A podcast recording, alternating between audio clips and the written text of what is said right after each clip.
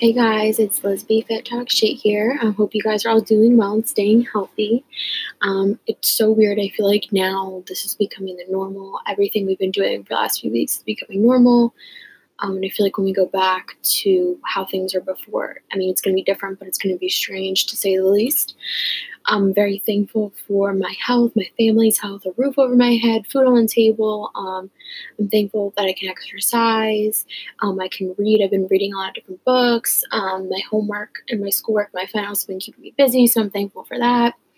So there's a lot of things to be thankful for. I know it's really easy to get caught up on the negative things and to get upset and in your feelings, but you have to try to best to either like sleep it off, write it out, dance it out, whatever you have to do.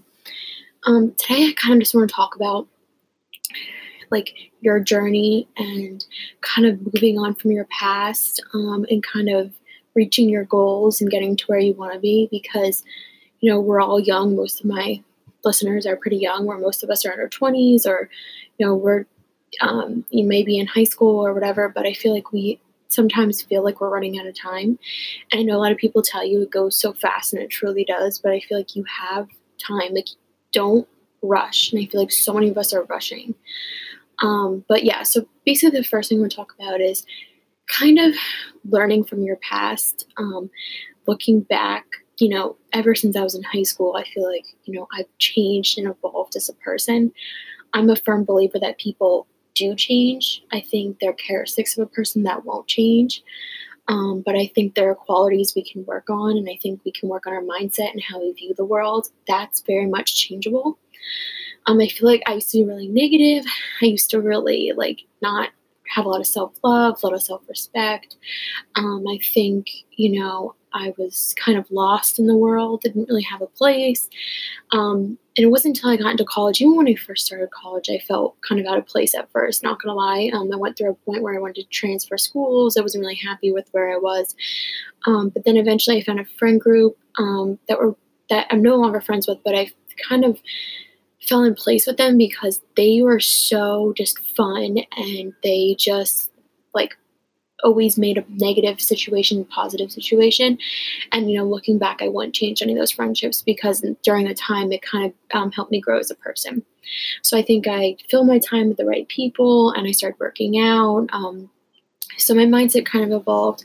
I think I also let go of a lot of friendships, and I feel like sometimes when we think of letting go of people, we only think of significant others, but there's also family and friendships that you're going to lose along the way. And I've had a lot of friends that I've had to cut off, a lot of friends I just stopped talking to. You know, and I recently heard something on a podcast where a girl said, like, someone wrote in and said, like, how do you break up with a friend? And the girl said, you don't have to break up with a friend. You kind of just grow apart, and you don't have to say anything. You just kind of keep your distance. And I feel like I've done that with a lot of people. If you don't hear from me for a while, that's probably for a reason. I usually try to be on top of my game with reaching out to my friends. I have probably one friend that I really talk to like every single day. And then I have friends I talk to like on a weekly basis. But I really try to, you know, keep my circle small, because I think the larger your circle is, the more, you know, fake people and, you know, less genuine people you're going to have. And who has time for that? So I really feel like if you are friends with somebody and they aren't helping you grow, they aren't helping you learn, they're hindering you, they're holding you back, they're negative, they don't like your... Like, I understand if you don't like your best friends or your friend's significant other, but I think you need to be respectful of the relationship unless they're at risk.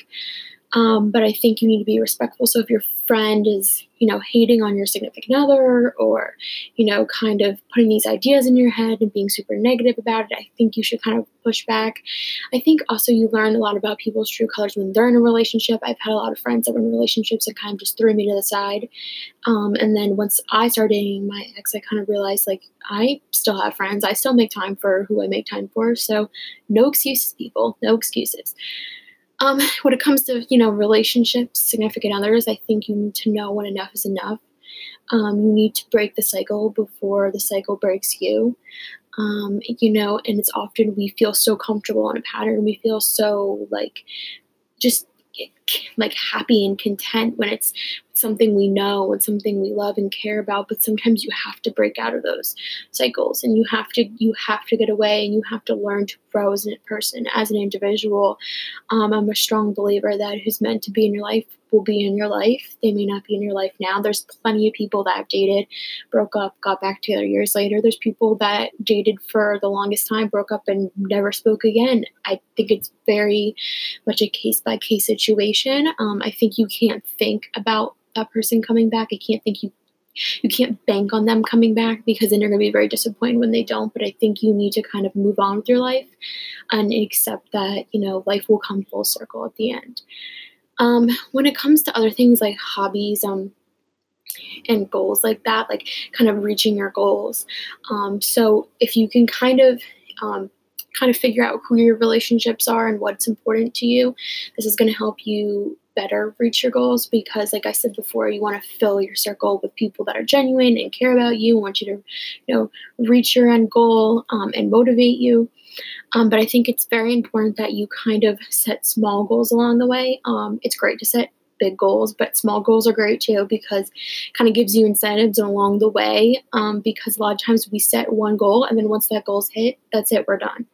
No, you want to set goals forever. And that's why I'm not a huge goal setter, only because I kind of believe that you should always be doing things. You should always be working towards something. I don't think you should say, okay, I'm going to lose 5 pounds, and once I lose 5 pounds, I don't care.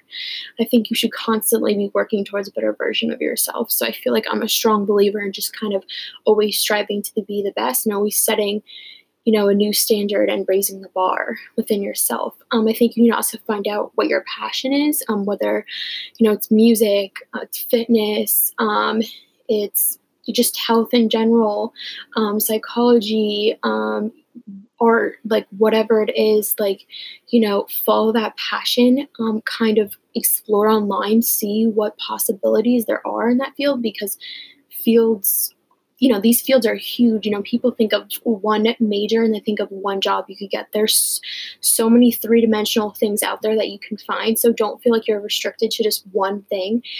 Especially if you majored in something you weren't crazy about, don't feel locked into it. Honestly, at the end of the day, a degree is a degree.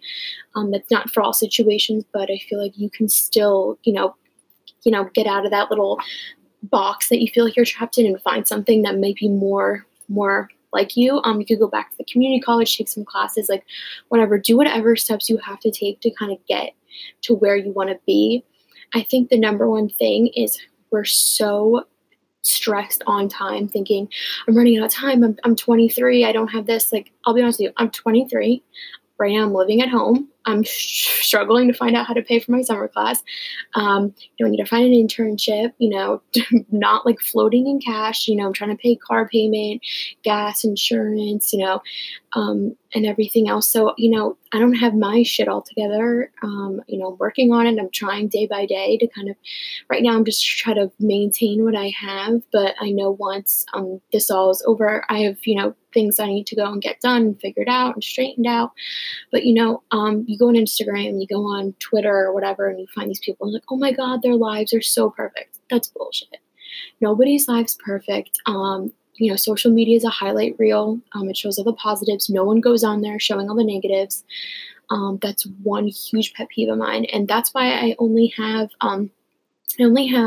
Instagram, and that was like recent, maybe like a little over a year ago. I do have Snapchat. I never really go on it. I don't have Twitter. I don't have Facebook. I try to stay up. I don't have TikTok. I try to stay off as much social media as I can, because I feel like that can really pull you back from hitting your goals, because you get so obsessive over what other people are doing that you kind of lose way of what you really want to do. And I feel like you can't constantly be comparing your lives to somebody else, because no two people are the same. So yes, and I think it's very important you kind of figure out like who's important in your circle, what your goals are.